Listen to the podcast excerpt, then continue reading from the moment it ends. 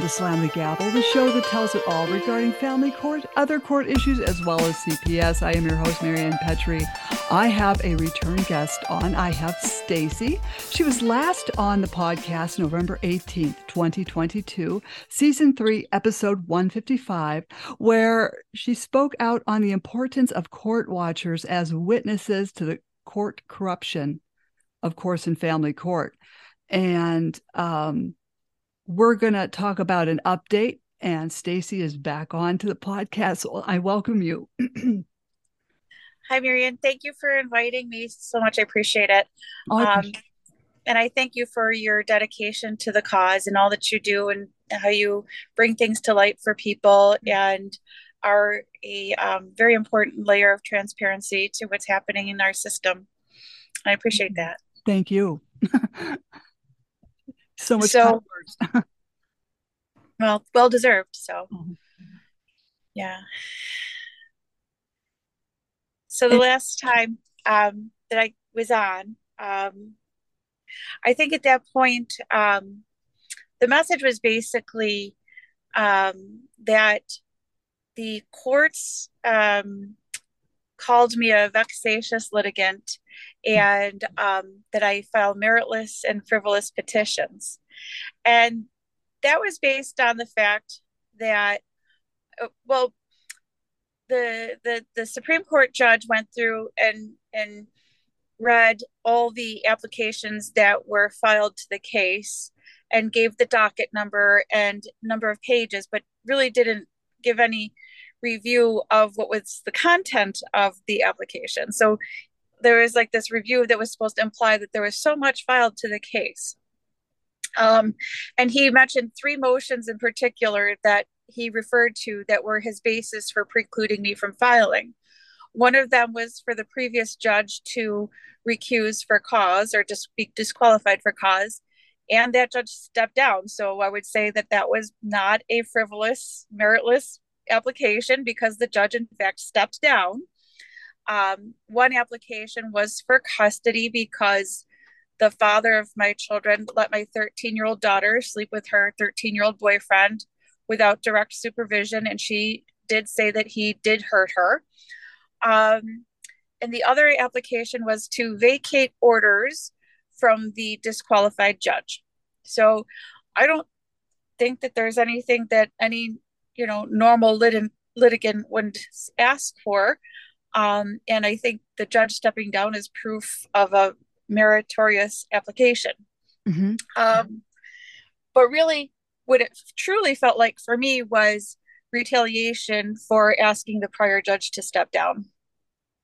And my ex is a court official himself in the same courts. So it was also uh, perceived by me as a favor to my ex um, to silence me. And that was an order of the judge in January of 2022. And in about July of 2022, just re- regardless of the fact that he ordered that I'm precluded from filing, I filed an order to show cause for custody again because of um, things that were happening in the household of my ex with my children. And um, police were involved. My daughter called me saying she wasn't feeling safe at her father's house. Um, she recalled being abused sexually as a child um, on the phone, and this was witnessed by um, a woman that was at my house for dinner. And she supplied an affidavit to that effect. And I filed that order to show cause for custody, and the judge put a little letter to it saying, You're precluded from filing. I'm not going to entertain this. And that um, same application and the substance contained in that application was the basis for four CPS indications against my ex. Hmm. And when I received the letter saying that he was indicated by CPS, I again asked the judge, can you please do, you know, a hearing on this order to show cause because now it's the basis of four CPS indications.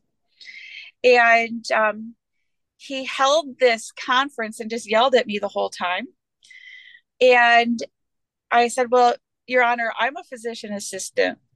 Uh, can I at least take my kids to the doctor? Because he won't even let me take my kids to the doctor. And he says, No, I'm not giving you any relief because technically this is an order to show cause, and that means nothing's technically before me, and I don't know the details of the circumstances.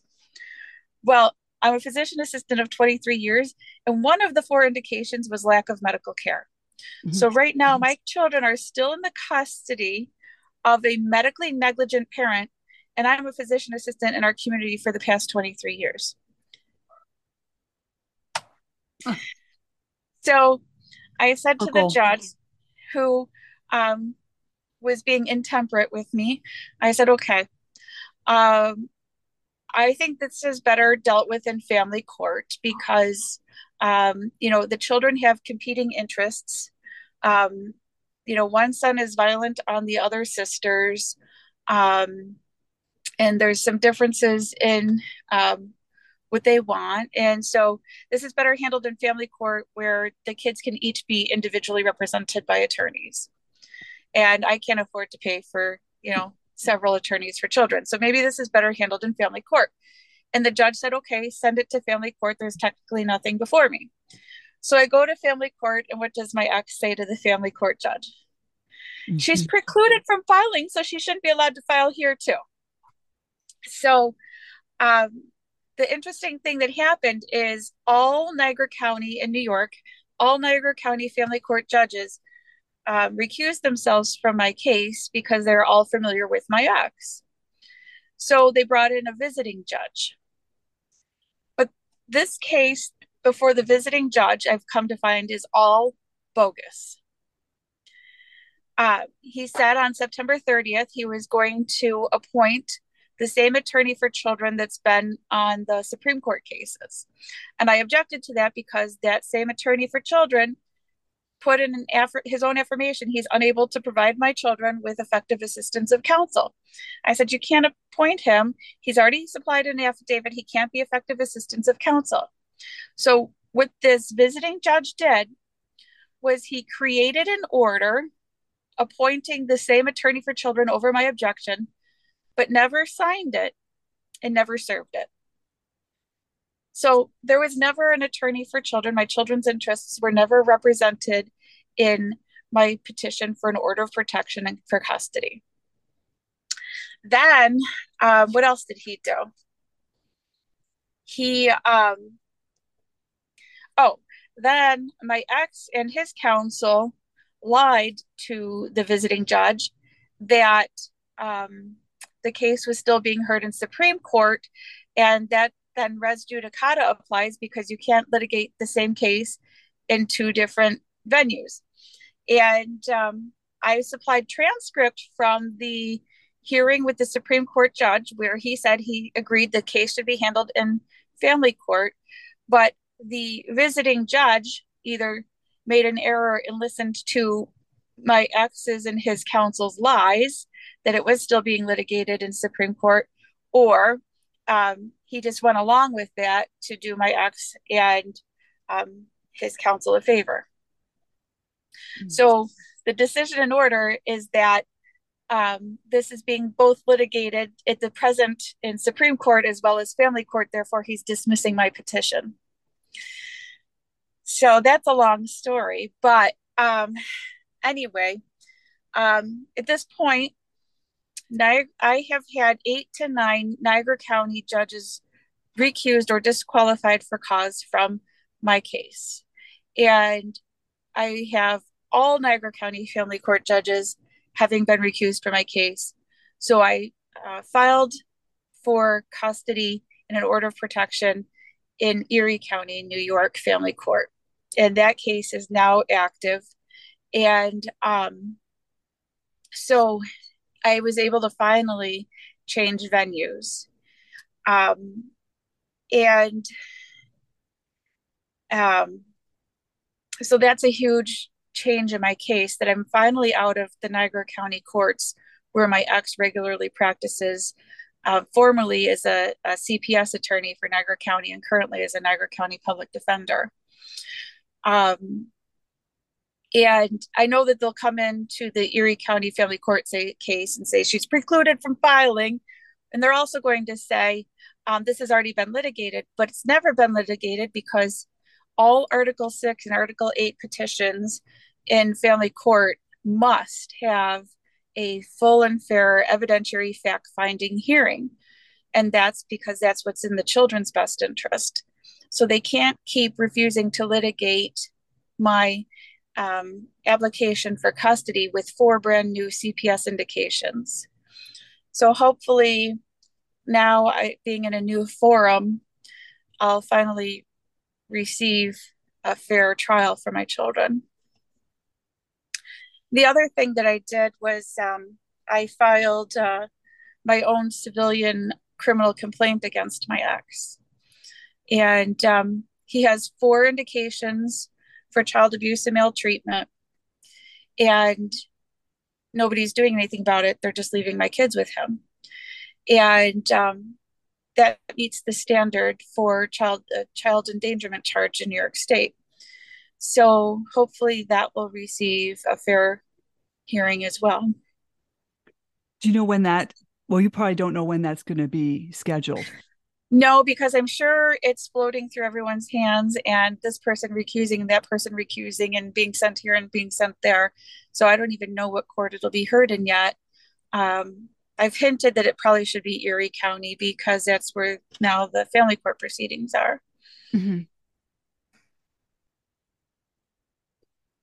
So the, this is the glitch. Um, I don't know, you know, you you have listeners all over, but um, in um, New York State, the CPS program manual when when you're dealing with somebody who is a conflict of interest or they call them sensitive cases in New York State um, if they're um, if if there's a potential conflict of interest even the appearance of impropriety for them to maintain an investigation it needs to be referred out to a neighboring county.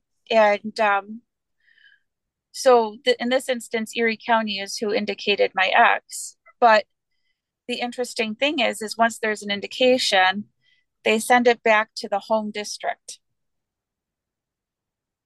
mm. Niagara County, where my ex works regularly and knows all the judges.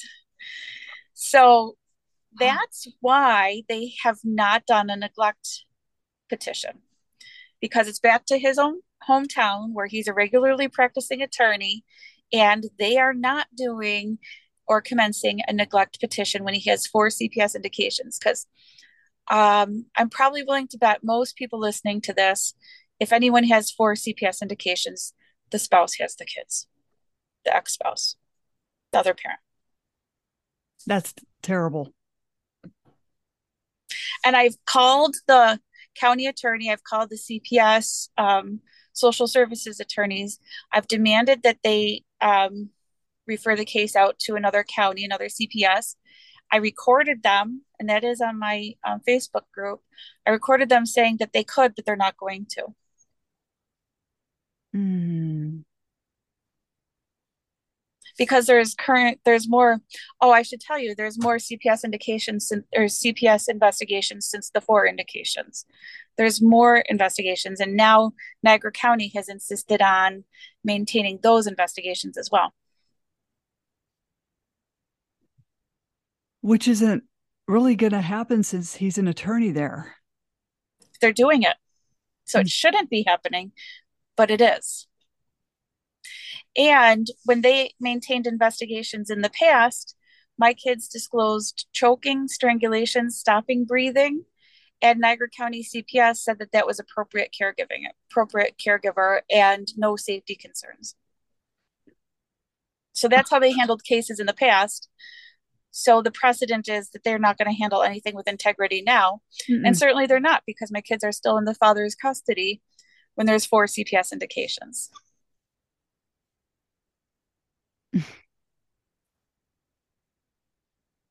I don't know what to say this is just absolutely uh, a miscarriage, a, an intense, gross miscarriage of justice, which I don't know. I don't think it exists anymore.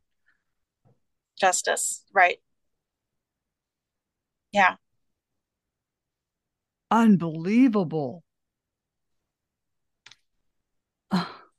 so I started um, I started an appeal on the family court ruling where there was no attorney for children ever assigned except for there was a there was a hearing at the end on November 22nd and then he the judge did make a signed order for the attorney for children on November 7th but that was with a letter being received by the court that he was going the attorney for children was going to be out of the country on November 22nd so my kids had absolutely no attorney for children.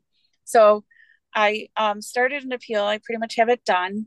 Um, and my my old appeal, I called it my shut your mouth appeal when Judge Daniel Furlong told me to shut my mouth and fined me a thousand dollars and um, put me in contempt, which was vacated. This appeal, I'm calling. What was I saying? I was going to call it um, child abuse silenced and precluded from court.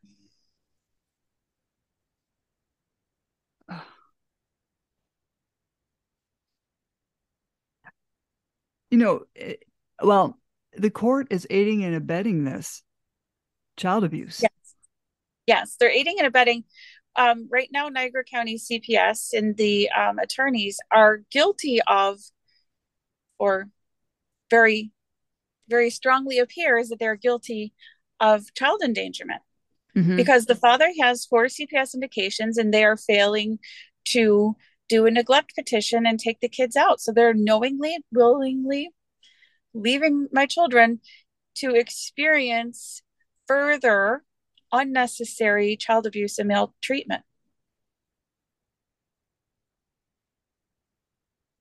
You know, a lot of people say, How can these people sleep at night? And, you know, they make so much money, they sleep pretty well at night. It's just, it's just disgusting they're they're more they're more worried about their reputations and um, immediate gratification. Because if they really looked at the totality of the circumstances and looked at, into the future this is not not going to make any of them look good. And i'll be sure of it too. Mm-hmm.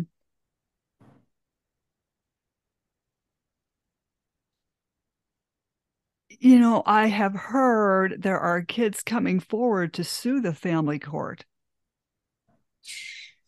Yes. Yeah.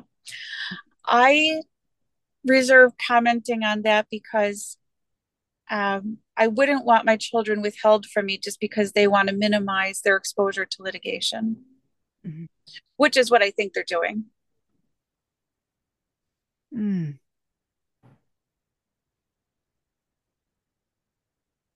That you know but they need their mother. There's all this talk about shared parenting. But you're being targeted to not see your kids being called vexatious litigious just like i was. But and um, you're just being you know held hostage from your own children. Yeah. Sorry substantiated child abuse allegations is not vexatious litigation. Right. I'm pretty sure the courts are not designed to prevent parents from getting into court for hearings, full and fair evidentiary hearings on child abuse when there are substantiated abuse allegations. And now we're just talking one, two, three, we're talking four, and ongoing investigations. Because I can tell you, when my kids were at my house over Christmas, my twin daughters slept from 10 p.m. to 4 p.m. every day. And I was like, something's wrong. Mm-hmm. And not only did they do that, but then two days later, when I picked them up from their father's house at like 5 30 p.m., they still wouldn't wake up and then they eventually did. They were sleeping. You don't need to be sleeping at 5 30 p.m when you just slept a whole week from 10 p.m to 4 p.m mm-hmm. so the pediatrician ordered blood work but not complete blood work. I'm a physician assistant. Mm-hmm. um, and um, their vitamin d levels for both my girls came back between 12 and 14 and the normal range is from 30 to 100. So they're very severely vitamin D deficient. Vitamin D deficiency can explain a lot of their symptoms. They they both have headaches. they both are experiencing hypersomnia. Um, and um, there's some other symptoms that they're both having. And then, um, uh, but no other vitamin levels are checked. Vitamin B12, their nutrition status isn't checked with like a prealbumin level. Um, my one daughter had a low potassium, so you wonder about their magnesium levels and things that are necessary for how your heart conducts and your heart mm-hmm. rate. Um, and um, they both have a BMI of between 16 and 17, which is low. Um, they both are between 80 and 90 pounds and they're 13 years old. Mm-mm. So they're malnourished. And um, that should be alarming to most people when the father has four other CPS indications for educational neglect, lack of medical care, and inadequate guardianship. But my kids are still there. And I have no history of mental health problems. I'm gainfully employed. I own my own house. I don't smoke. I don't do illicit drugs. I rarely ever drink. Mm-hmm. There's no reason. Mm-mm. Well, you definitely are a target when they just, I mean, this is a pretty big case. It's it's been going on for a very long time. Um, one thing I would tell other parents in my situation um, if they're considering filing for divorce when their spouse is well known within the courts that is the juris supposed jurisdiction is file in another jurisdiction. Don't file in the home district. Because if my attorney from onset did that i wouldn't have had to spend the time money and resources we're talking 10 years to recuse eight to nine judges to prove that Niagara County has shed jurisdiction. Mm-hmm. And that costs a lot of money. Mm-hmm.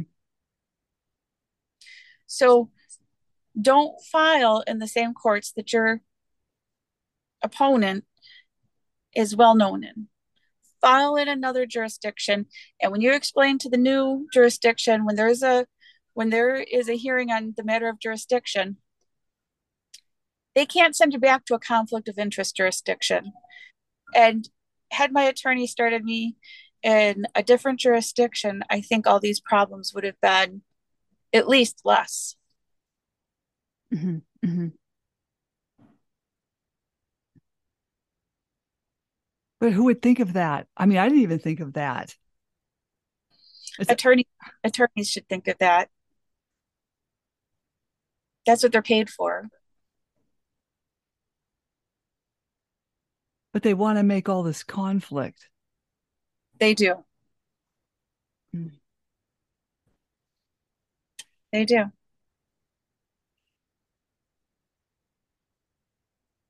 Now, how often do you get your kids? So, um, I get my twins every other weekend every Wednesday. The older two, the orders that they can come as they wish because they're 16. Um, that's also a bad order, but it was never properly filed or served to me. Mm-hmm. But um, the the appellate court has ruled if a judge ever says that the kid can come over on their own free will whenever they decide, that's equivalent to having ordering no access at all. Um, so but but that order was actually technically never filed to the case or served to me because there's been a lot a lot a lot a lot of monkeying with my um, court record a lot mm-hmm, mm-hmm. a lot of things you know that's the other thing is you know people need to um, watch over their own docket mm-hmm. because material things are definitely withheld from my docket. Um, all of all of my documents marked for evidence are not filed. Well you know and who would know to do that when you're in the the throes of this horrible family court system and you're stressed out? I mean, I, I mean, I, I couldn't even think straight. It wasn't until I had my win in Superior Court that I had to go to another attorney to actually go back to the lower court because I just I couldn't do it uh, physically after what I, I had been through. And she said, "Do you know there's things missing from your docket?" It's like I, I wouldn't know. The, the sad thing is, is probably most people who are listening to your show are people that are in the same boat as you and me. Um, and so, will they get this message, mm-hmm. right? But you know, everybody listening to though, you know, their friends might come to them and say, you know, this is going on in my home, and you know, and and tell your friends to be very careful if they're opposing, if their opponent is well known in those courts, file in another jurisdiction and watch your docket. Everybody should watch their docket. It's doc it's information about them, relevant to them. There should be no secrecy about what's in your docket. Right. I think they do that to muddy the waters. Well, they definitely they definitely did that in my case because like i said all the documents admitted into evidence are missing from the official court record. And i happen to know i watched uh, my ex's attorney walk off with some of it but does anyone do anything? No. And um, i filed a motion for the attorney for children to uh, withdraw and um, the judge withheld that document the affidavit in support from the um, from the docket. Um, many many of my motions are missing. Orders are missing. Subpoenas that I had signed are missing. Um, you know, um, like the orders I was just telling you that we have no valid orders for uh, access and visitation because the judge never signed them and they were never filed to the case. And in fact, um, I brought it to their attention, but they never fixed it. But they even have the wrong case index number on them it's intentional it's not it's not by accident this is intentional because i asked them to fix it and they didn't oh. isn't that fraud on the court yeah mm. it's fraud on the court but nobody cares so when nobody cares and nobody does anything then what because the yeah, um yeah. You know the the it's 18 USC 2071, concealing documents from the um, official government records. It's crime. Mm-hmm. But it's pedestrian.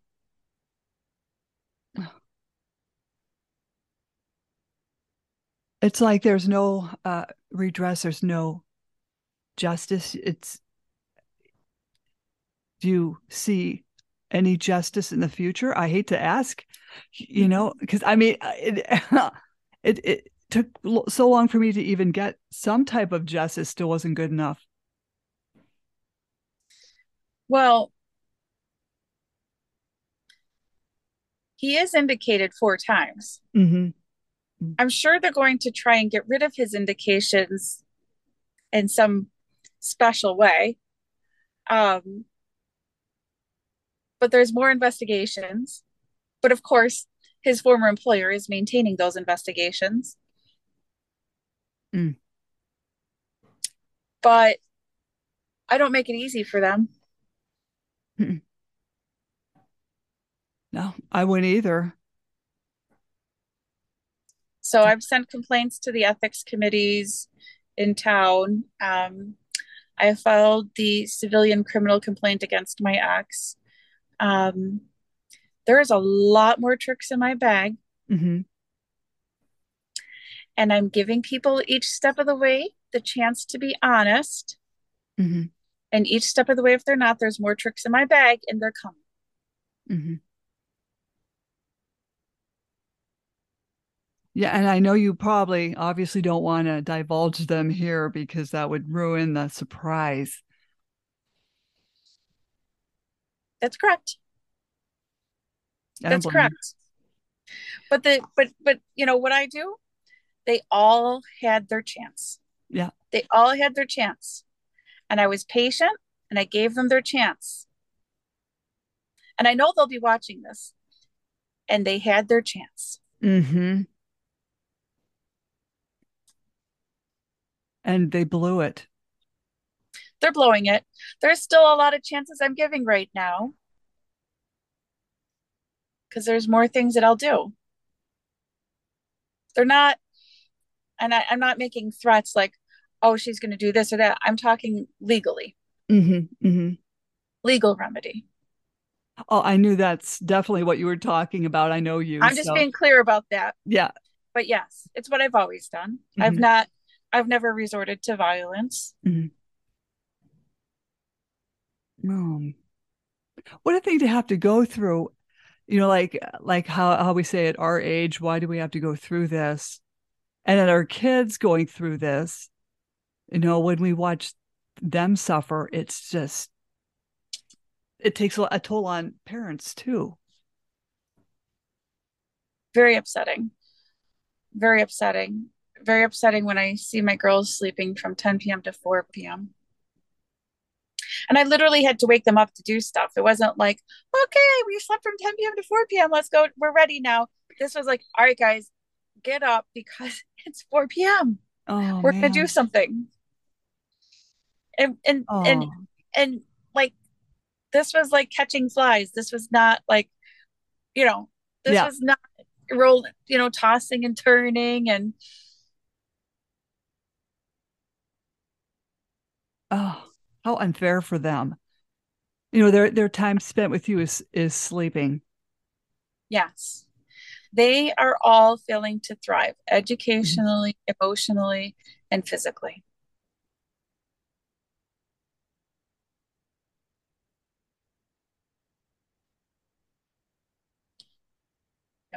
and they're leaving them there. And there's no reason. Mm-mm.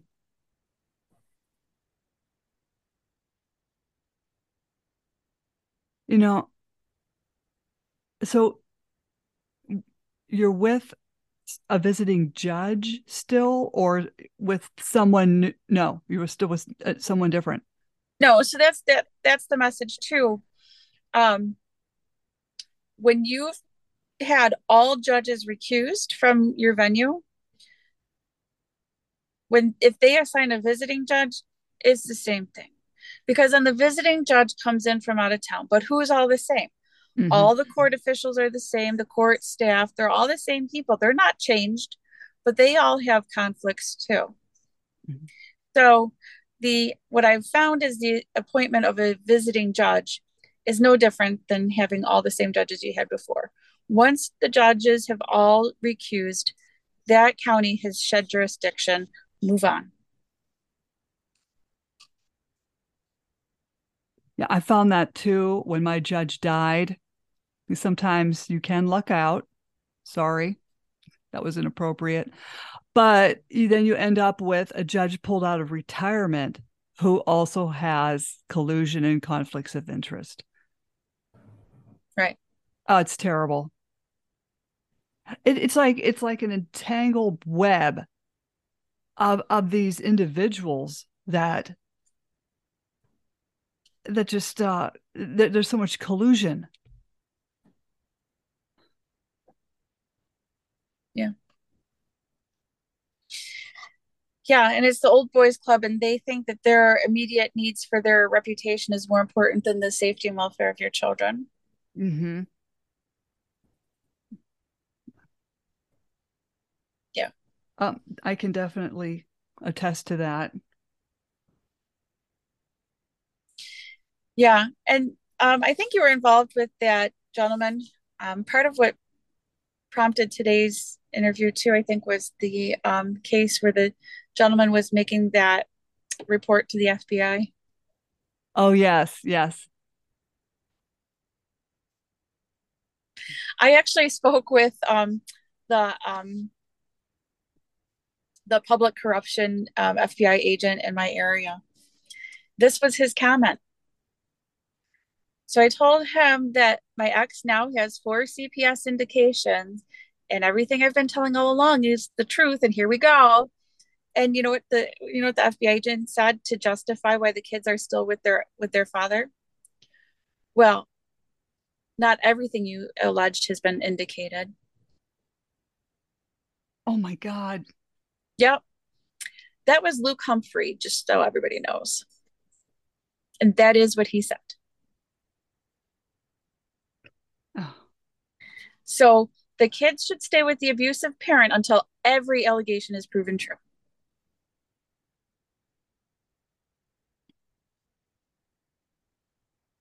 Uh, that's what they did to me too.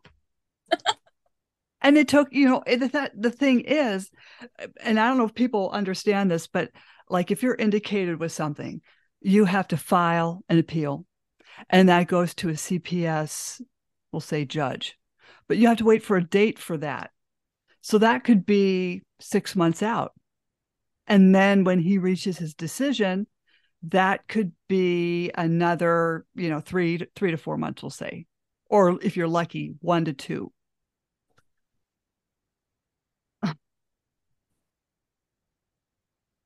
But for my ex, who knows, it might be a couple days. Mm-hmm. No disparate treatment there. Mm-hmm. And for an FBI agent to say that to you is, you know, people used to look up to the FBI and have a high respect for them. And I've seen that go downhill. Yeah. Rapidly. Yeah.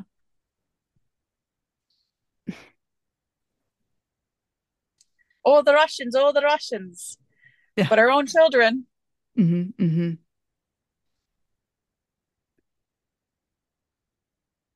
Yeah, I think I think the neglect of our own children um, we're creating not we or you but they are creating a big mess for these kids as they become adults yeah but that's what that's what feeds the system and justifies their jobs mm-hmm.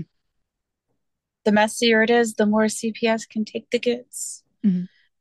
And then you can farm them out to this person and that person and their whole racket and it's job security for centuries to come if they harm the current generation and the next generation. Mm-hmm. Well, I just interviewed a gentleman whose ex had the kids taken away, and there were some charges. And what they did was they didn't even give the kids to him like they should have. So they also gave him the same charges that she has. I give up. What is going on with this? The, other than, you know, I, I keep saying they should be abolished, but I think they started trying to do something like that to me because um, there was a false report made in my name. Mm-hmm. But I went down to the police and I reported it. Um, and that was very hard to do. They don't want to take a report um, involving CPS. So I had to say to the cop, you know, you need to accept this report because if you don't, your court is attached to your police station here, and I'm going to go next door and then I'm going to file a complaint against you for not taking my complaint. And he was fighting me and fighting me. And I said, okay. You know what else they did in New York State? They made it discoverable all prior discipline of every single police officer in this station and i'm going to file i'm going to foil for that right now too mm-hmm. or you're going to take my complaint and it was a lot of work but he took my complaint because i think that that's what they were going to try and do is come after me um, with a false report made in my name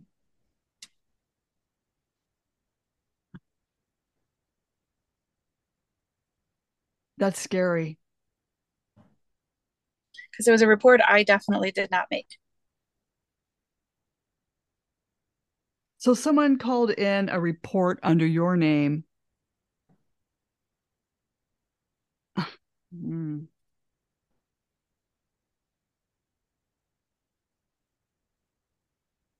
Yeah. And it's probably someone who knows somebody that did that, obviously.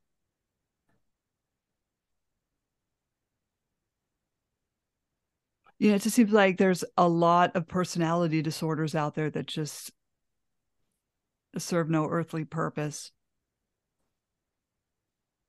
You can't trust the system. Mm-mm, mm-mm.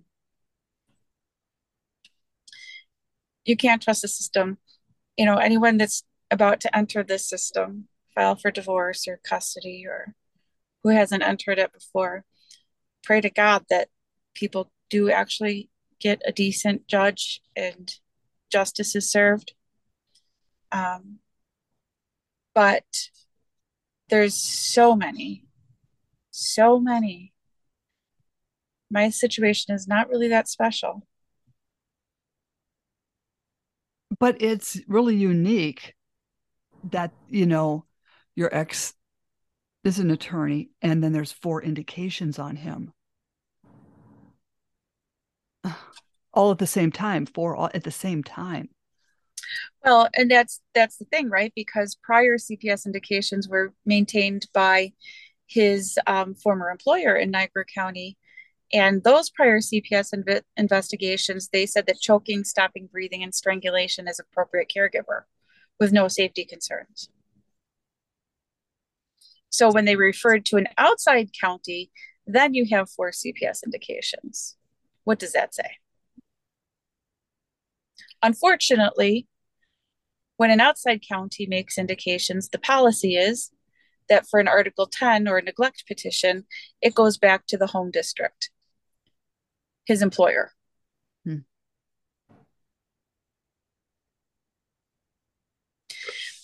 People who didn't watch my prior interview with you should also know that for Niagara County CPS in New York, um, you know, they knowingly hired a um, man who was a known sex offender who um, pled out from a situation so that he wouldn't have to register as a sex offender. He, I think when he was 16 or 17, he raped a 14 year old girl in a school hallway. And um, uh, that's who they knowingly hired. It's public information what he did. Um, they knowingly hired Nicholas D'Angelo as a CPS attorney. And I tell people, what would happen if you hired Pablo Escobar to drive a Brinks truck? There'd go a lot of money missing, right? Mm-hmm, mm-hmm. So, what do you think happens when you hire a sex offender to work for CPS? So, right now, he's currently indicted on 12 felony charges of rape. Um, somehow, one disappeared magically by the judge who um, was assigned his case in Niagara County. Um, and my ex worked for the same position as this gentleman. So my children disclosed sex abuse too. So what's going on with the attorneys that they're hiring for Niagara County CPS in New York?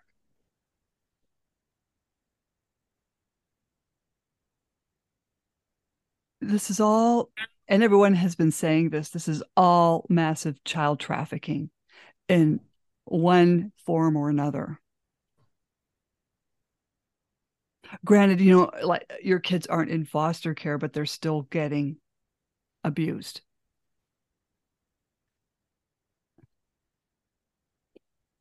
That's still a form of trafficking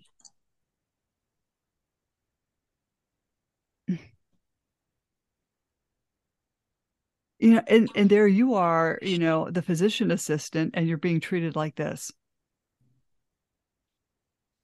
I am a physician assistant and my children are in the custody of a man indicated for lack of medical care.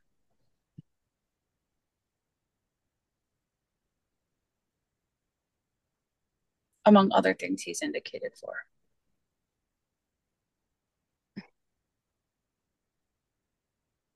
That's always something I worried about when my kids, when he had, he always had custody of my kids, not always, but when they were about 14, 15 is when all everything happened. But, you know, I was the last to know, for instance, when my youngest broke his leg in gym class, I get a it's call so, from friends. So hurtful. Mm-hmm. And they don't, they, they make you the last to know on purpose to hurt you. Mm-hmm. Very hurtful. And then when he went to get his cast off, couple months later, and uh, I just he had told me to be there at four thirty.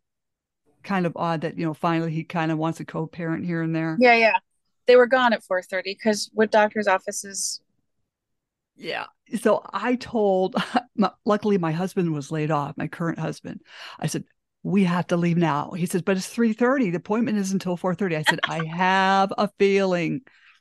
So we get there at, at right at like 10 to 4 or so and there he there's my child on a crutch without well his coat was open. I guess he was wearing a coat but it was not zipped up. It's pounding down snow. So he was waiting for his dad to park the car. And in my opinion i mean i always worried about my kids. I would not leave him unattended. S- standing in a public area where there's a lot of traffic. I know that area. And so I got out of the car and I stood with him and waited for everyone in the lobby. We walked in the lobby and waited, and we all rode up in the elevator, very silent ride up there. And then when I saw him get his cast taken off, the stepmother wrote on the top of the cast where I could never ever see it. Because when my son would come over, he always wore long sweatpants. And on the top of the cast, it said, Get well soon, love, mom. Mm-hmm. Th- this is what we have to deal with. And, and you uh, are also dealing with much awful things as as well.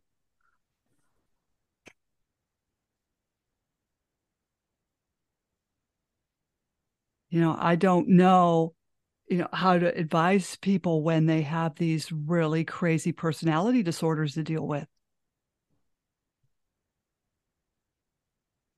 Many of us would still be married if the spouse didn't have a personality disorder. Right. You know and they shame people after divorce for not getting along. Mm. if we could get along we'd still be married Some people get divorced and they can be friends after. Mm-hmm.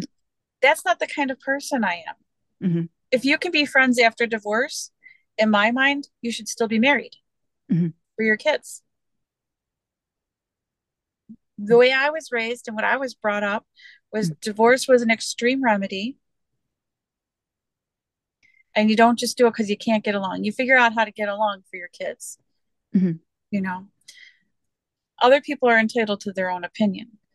But the reason I'm saying this is because there's a lot of women or partners who feel the way I do that divorce is an extreme remedy, not, oh, we just can't get along and figure it out.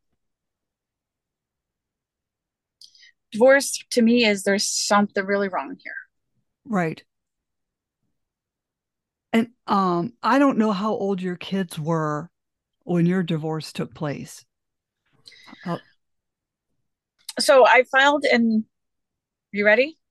Okay. I filed in May of 2013. oh my. That's that's how long this has been going on. That's how long it's taken me to go through eight or nine judges. Oh my god. And they were all either recused on their own or for cause. The first one, um, who did a lot of damage. Um, uh, my ex admitted under deposition that he appeared before that judge regularly several hundred times. So there's the familiarity. Mm-hmm. And um, the judge said to my attorney, and she supplied an affirmation that Judge Kloch told her that he knows my ex personally and doesn't and prejudged the case and doesn't think he did the things as alleged the very actually the very first judge wasn't on the case very long catherine nugent panepinto she uh, signed ex parte orders for my ex um, that he could take my daughter to school. The problem was is he couldn't take my daughter to school because she had these temper tantrums exclusive to him. And um, hmm. that judge had to be taken off the case because her law clerk her confidential law clerk um, was a client of my ex's attorney now, none of these people are self disclosing this. This you have to find out on your own. Um, the hmm. next judge, Sarah Sheldon, her law clerk worked with my ex as a Niagara County public defender. And um, I was, I got a hold of texts between the two of them um, discussing marriage and custody issues together in a negative light. Um, so that judge had to recuse, although she already ordered my house to be sold and half the um, proceeds sent to my ex, even though he hadn't made a payment on the mortgage for five years. Um, the next judge was Daniel Furlong, and he's the judge that told me to shut my mouth, and I won that appeal. Mm-hmm. Um, he called my children's counselors ex parte and told them to ignore any past or ongoing medical evidence of abuse. Oh, he is going to hell. Then the next judge is the one that precluded me from filing because I'm meritless and frivolous. Even though he is aware that the abuse allegations are substantiated.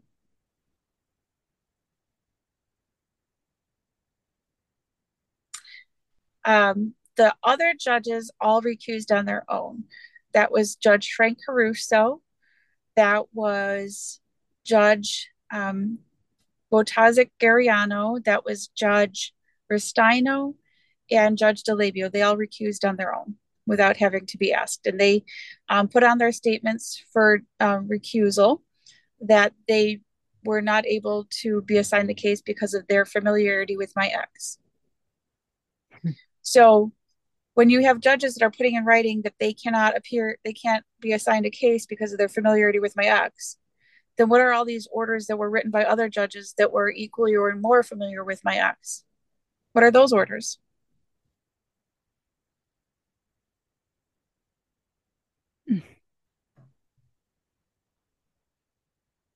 I am so sorry. Oh my goodness. there's no morals or ethics with these people. Well, yes to the people that did recuse when they're supposed to. Mm-hmm. We have to give credit where there's credit due. Mm-hmm. Because we want to encourage judges to do the right thing when they're called to do it.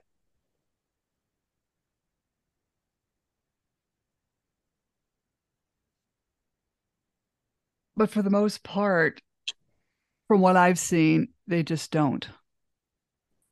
Well, this is a saying, and I say it often, and I said it in my last interview with you too.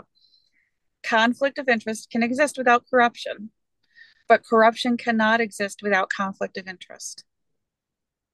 In other words, if you worked in a business and your sister was hired and you're her boss you could do the right thing and fire her if you're supposed to. So that's conflict of interest, but the right thing is happening. So conflict of interest can exist without corruption, but corruption is absolutely dependent on conflict of interest. So when you have judges that are maintaining conflict of interest situations, like Niagara County CPS right now is maintaining investigations on their own former employee, when they mishandled investigations in the past and called strangulation appropriate caregiver. That's when corruption occurs.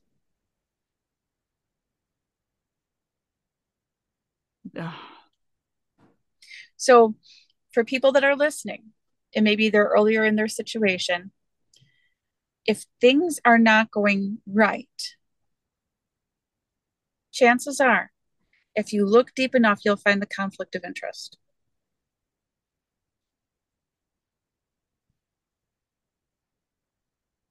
You know, and I feel sorry for the people that are so upset and distraught that they can't wrap their head around trying to even look for the you know the the problems, the conflict of interest or the collusion. So I'll tell some people places to start. Every state is different. Um, in New York State, on my Facebook group, Erie Niagara Dishonorable Honorables and Other Notorious Notables, I do have a post. Um, you can search the group um, all the places to scour to look for conflict of interest. Um, and you know prior um, sent you know prior discipline and so forth. Um, so there's the office of professional discipline. There's election campaign contributions. You absolutely have to scour those. Um, you know do case search by attorney name and see what cases they're on. If there's anything you know that's ever involved you know your opponent um, or their counsel. Um, you know, scour all these sites, um, you know, social workers, see if, you know, if they've ever been disciplined, see if their license is valid. Um, uh, attorneys in New York State, their discipline is on the internet online. You can search the attorney discipline and see, you know, if your attorney, if the judge, if those people were ever disciplined, it's on the internet. Look for it. Mm-hmm. Some things you aren't able to find, but some things when they're out there and they're right at your fingertips, then it's on us if we didn't look for it.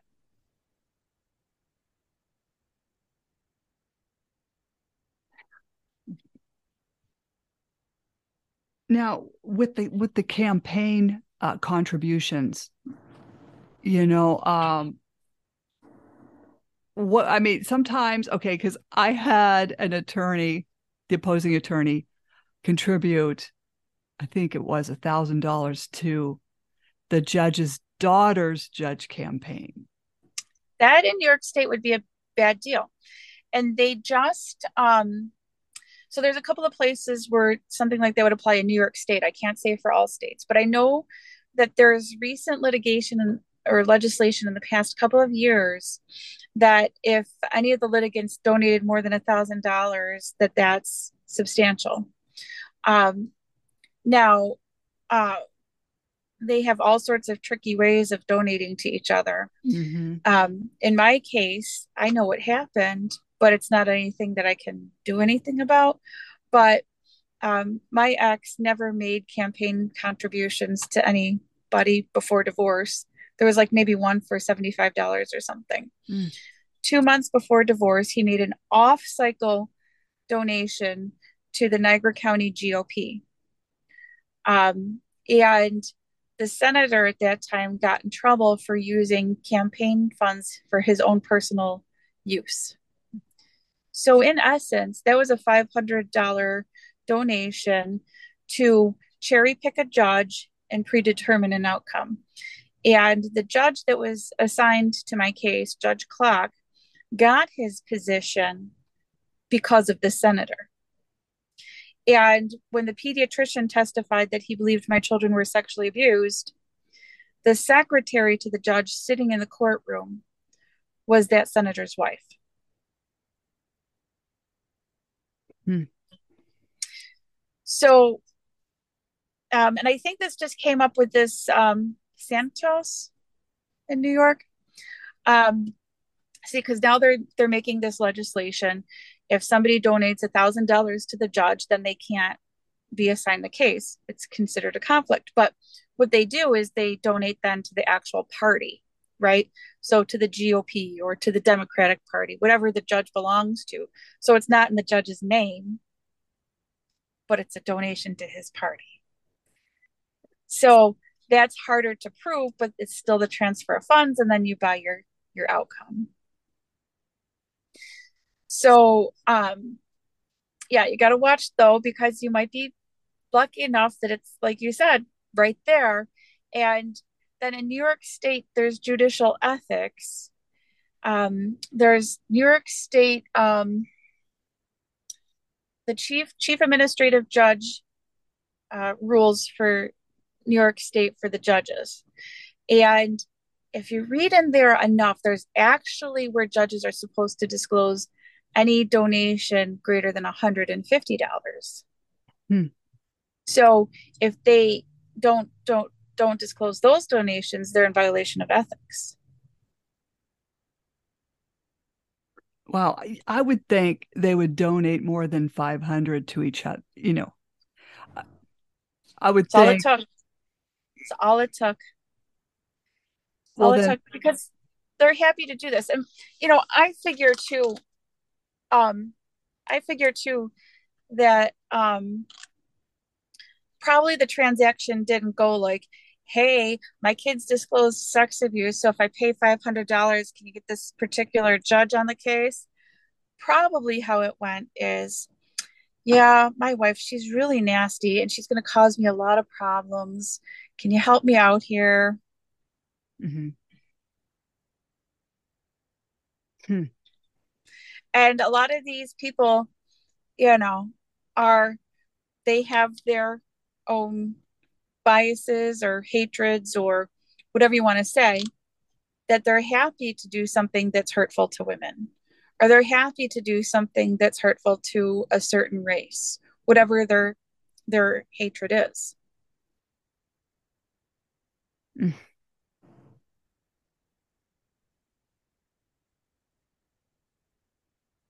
I just feel so bad you've been going through this since 2013. I don't, I don't look for people to feel bad for me, and I don't feel bad for myself. Um, because if I was feeling bad for myself, this is a long time to feel bad for myself. True, but yeah. And and I'm not going to spend 10 years sitting around feeling bad for myself. So at some point, this is horrible. Mm-hmm, mm-hmm. And I did go through that when it was fresh, when it was wrong, when it was new, when it was unexpected.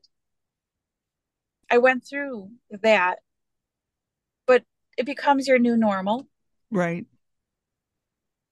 You know, my worst, my worst days when I felt the worst in the beginning, when I, everything like was, like I said, it was raw, fresh, hitting unexpected, unanticipated, right?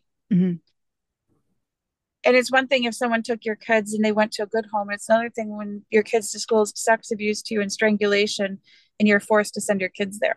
Right. Yeah. So adjusting to that's hard. Mm-hmm. And those days, I laugh because you, you know, you don't want to cry. Right. Mm-hmm. Like I said, I don't feel sorry for myself, but those days I spent a lot of time in the bathtub mm-hmm. and I dunked cookies in milk. and that was my way of feeling better. Mm-hmm. You know, it was hard. It was hard. And um, I'd sit in the tub and be upset for so long. You know how there's that little trickle that I'd have to fill the tub with more water. Mm. But but those days are over. This is it's our new normal, but there's blessings too when you go through trauma there are mm-hmm. and, and and people might say like oh that's so terrible to say the reality is you would never wish suffering really on anybody even your worst enemy mm-hmm. not core not to the core suffering you, you don't wish that on people mm-hmm.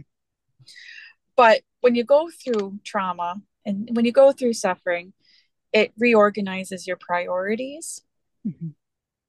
you know you gain a lot more wisdom. And there is, you know, people they they want to focus on the negative and focus on post traumatic stress disorder, but there is post traumatic growth. Mm-hmm. There is, yes. And I've been able to help other people, like you're doing, Marianne. You're mm-hmm. helping a lot of people with your show. Oh, thank you. You know, and um, there's there's blessings to suffering mm-hmm. and like you said when you're going through this because um, my stuff started at the end of 2012 and it did finish up in 20 the, the end of 2021 um but um, that's because I went to federal court. but that's a different story. But anyway, I mean, it went on that long, and it was you get adjusted to this stress level. You do, and um, I, not to have like dark humor, but sometimes it gets to be fun. I know it sounds kind of weird, but it's like you have to play a mind game with yourself like okay I, i'm the attorney now what would i do? Well he did that and it turns into a chess game even though you know that they want you to lose and and they're setting you up to lose especially in federal court but you know god's going to deal with them. And that's the only satisfaction that i have is i have seen god deal with some of these people. Absolutely. Absolutely. Like i said you know so many you know a, a trait of people who are bad look for the immediate gratification. Mm-hmm. And time brings out the truth. Mm-hmm. And unfortunately, there's going to be many people who are listening to your show, and perhaps time is too slow for them. Mm-hmm. And their truth may not come out in their lifetime. But truth always comes to light. Mm-hmm. And many of your listeners, truth will come to light in their lifetime. And yes, you will see people who um, are experiencing their karma. Mm-hmm. Because you can't do dirty like this and enjoy a wonderful life. Mm-hmm. No, I agree with you. I can put my head on my pillow at night, Mhm. and I'm sure you can too. You know, some people have said, well, gee, I, you know, I just want something bad to happen to that attorney or that whoever. And I said, don't worry, just give it to God. He's going to make sure. God. Yeah. God. Really, the, yes. the the healthiest and the safest place to be is not is not vindictive, Mhm. is not um, angry, because you're staying angry in your head, you're the one that's losing. Mhm. Mhm. You know, so you just keep doing your right thing. You just keep worrying about what you're doing Mhm. and focus on your accountability to your children. The rest will take care of itself. Do I think about my ex husband? No. No. Do I think about who he talks to, where he is today? Mm-mm. No. Do I think I, you know, do I think of him like, oh, I wish he would walk into a burning building? No. Because I don't think of him. Right. Right. When I do think of him, it's when I'm writing legal papers mm-hmm. or when I'm texting him about access to our kids, Mhm. right? But I don't, is he dating someone? I don't go looking. Mhm. Mhm. Yeah. I could care less. Right. Because that's really the healthiest place to be. Did he spend a hundred dollars on something? I don't care. I don't, yeah. Does he have six hundred dollars in his wallet right now? I don't care. You know, and that's the healthier place for people to exist going through this. Mhm. Because if you're worried about those things, it's going it's the situation's already ta- emotionally taxing enough as it is. Mhm. So you don't need to add that on top of everything you're going through to protect your kids. Yeah. Why put the added stress? I mean, because when you're going through this, it is stressful. Any anyway, even on a good day, and you know, and you can take on health problems because of this. Even if you're trying to handle it mentally okay, you know, like uh, responding to these individuals or not responding, you know, uh, and taking care of yourself, you can still get sick from all this. That, that's how toxic the this family court system is.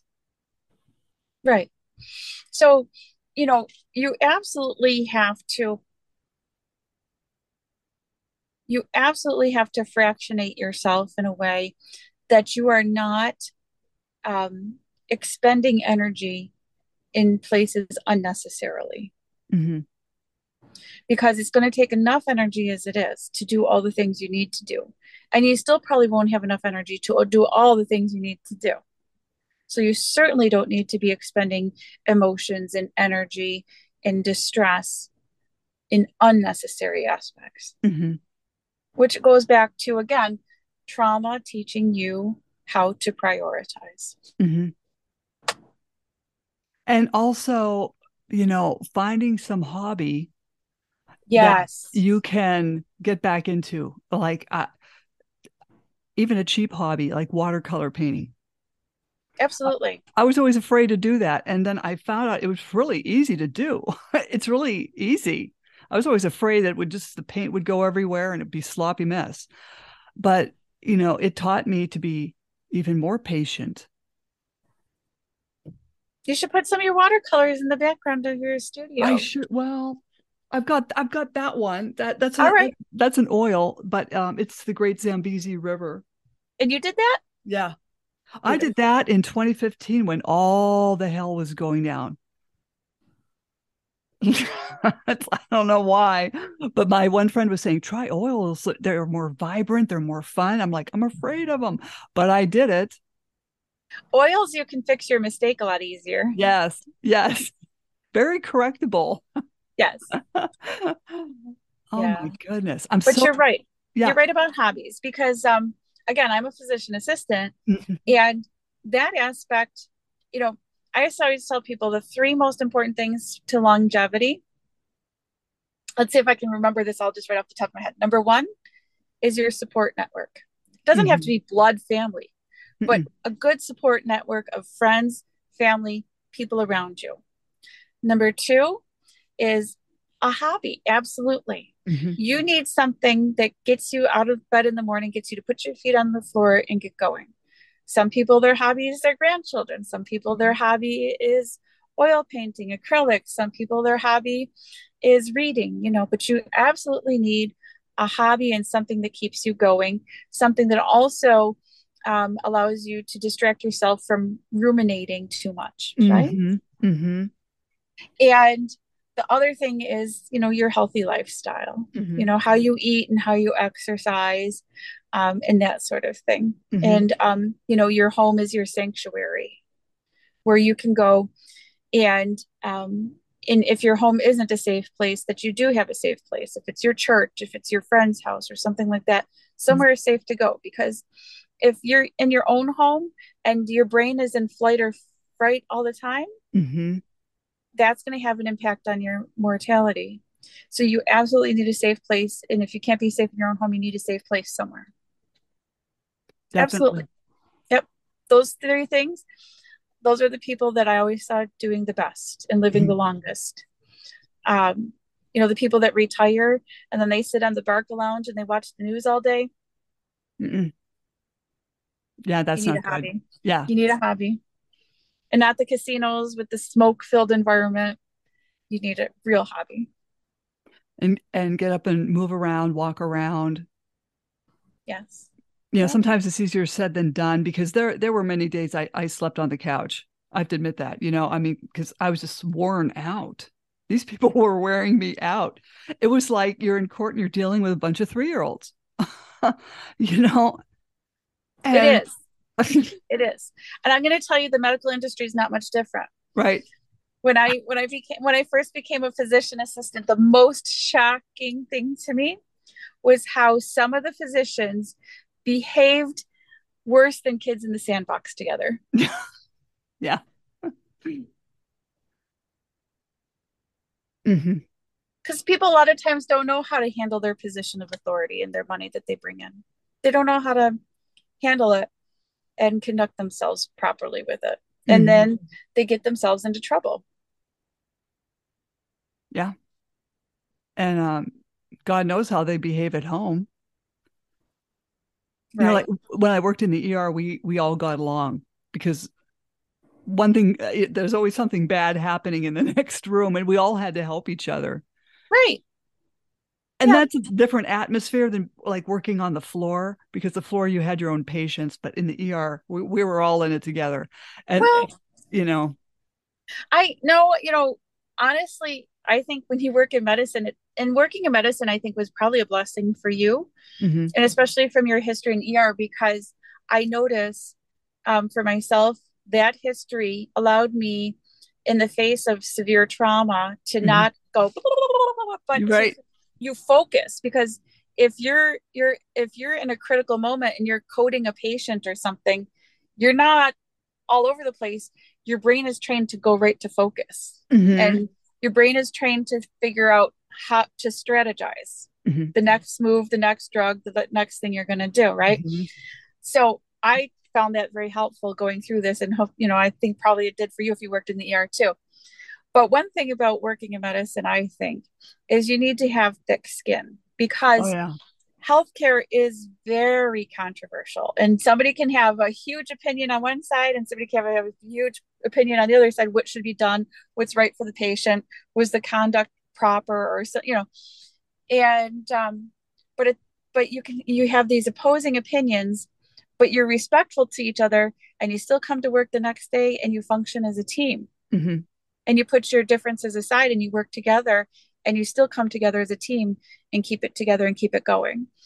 So that's there among your coworkers but but the physicians this that's that was so shocking to me um, emerging as if i'm like wait wait they didn't teach us about this in pa school. They didn't t- teach us the whoa look at these personalities here. And and and i'm not saying that that's across the board either because i'll tell you some physicians that i worked with so wonderful mm-hmm. that i would work with them for a whole lot less money because that in itself was was so valuable to me to work with somebody that was wonderful oh yes but, yeah good crew good teams you know mm-hmm. and I'm, I'm so glad you came on um, is there anything else you would like to add or any other piece of advice that you well you know how i feel about court watching. Uh-huh. And i think that that's really something that needs to grow. And i've found that it's really hard to recruit others who have been through the system. Mm-hmm. They know how bad it is. They know what to look out for in the courts. But the situation i think is so overwhelming for people that that they're struggling with their own issues that it's hard for them to go back in and then start watching out for others or especially if they get their kids back do they really want to go back in the courtrooms and endanger what they just finally got back mm-hmm. so um, I find, you know, of course, I still approach people who are victims and try and teach them to court watch, but mm-hmm you know it needs to be taught to churches to mm-hmm. organizations um, you know committees and so forth they need to get in the courts and start watching because a lot of these judges wouldn't do what they've done if people were watching them and you can't just watch you have to file non-party witness affidavits or declarations to the case about what you saw because that is how you restore the courts to the public instead of the government for the government and by the government. Mm-hmm. Right. So if you're if you're in a bad situation, teach your church, teach you know whatever organization you belong with, um, teach your friends, teach your family how to go in and be court watchers, mm-hmm. and be there for each other. Really, as victims and so forth of the system, if people helped you get through, you should be helping those behind you too. You right. really should. Right. And you should make it a priority, even though it's hard. Definitely. Even it, like if you're watching Zoom and you've been through this hell before and you're watching someone get berated, especially if, if you're watching a pro se litigant get berated by a judge, like I was watching down in Miami Dade, it was a scene from hell. I like was, I was just going like, like I just, you know, if, if it's, if it's that upsetting, walk out of the room for five minutes, go back in.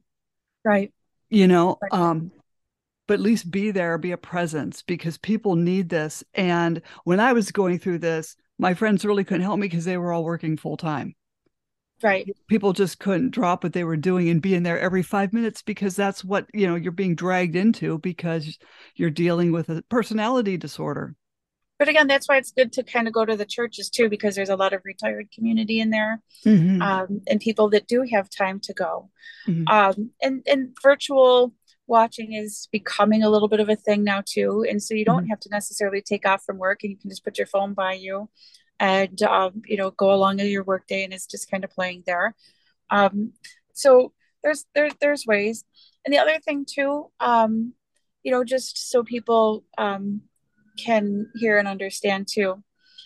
Um, I, you know, I've been I've been in this situation for 10 years. I don't expect any of my friends to, you know, suddenly study and know what I had to learn about the law and catch mm-hmm. up with me. But, you know, so your friends and people, they they they can't know to be able to help you write your papers or anything, you know. But mm-hmm. what they can do is they can come in and help you clean your house. They can come in and cook dinner for you once in a while they can get you gift cards for meals mm-hmm. because those times that you don't have to do those things for yourself are the times that you can use to put effort into your case or into cases where you're helping people. And you have to help people. You absolutely have to help people because what I have come to learn, and I didn't start helping people because I wanted this to happen. I helped people because I didn't want them to experience what I did. But when I started helping people, you learn something from each case you help with mm-hmm. and then it helps you for yourself mm-hmm. so not only is it the right thing to do but when you do the right thing the right thing will happen for you and mm-hmm. helping others is right and it will help you too Well, I remember one evening I had a pile of my legal papers everywhere. I was trying to organize everything by date. And my friend Tina popped over and she's looking at all this paperwork on the floor and I'm trying to put it into the file as to when dates occurred. Is there anything I can do? I said, really, there's nothing you can do. But at least she was there. Right. Even just sitting there and just going, oh my God, you know. Absolutely. Absolutely. You know, again, somebody cut my lawn for me or something. Uh, it was such, you know, a huge relief because then I can work on my own papers mm-hmm, mm-hmm. or somebody else's, you know. Definitely. Well, uh, um, I won't keep you all evening, but when people want to reach you, they should go to Erie Niagara Dishonorable Honorables on Facebook and Hope for Children on Facebook and Lock Keeper Court Watcher on Facebook, as well as hashtag Be Loud State Watcher on Facebook. Is it State Watch or State Watcher? So that's that's a group is Be Loud State Watchers. Okay. Yep. Yep. Gotcha. And I'm on there as a a, a moderator.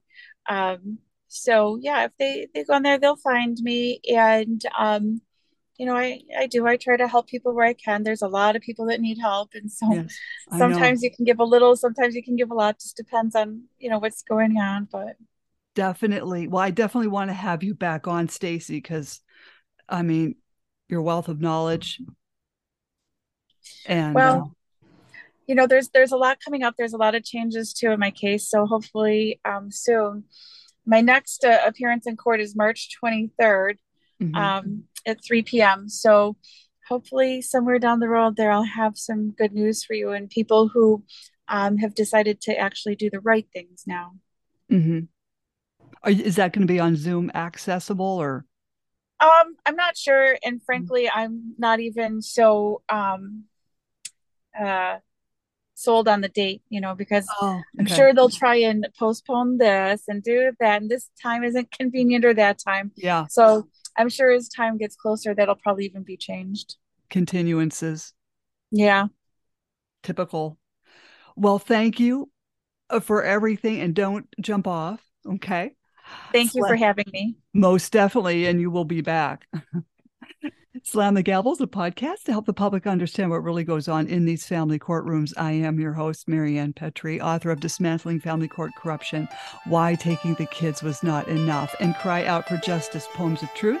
Join us again here with Stacy and other exciting guests in the future. Thank you so very much, Stacy, for coming back on. It's an honor. Thank you.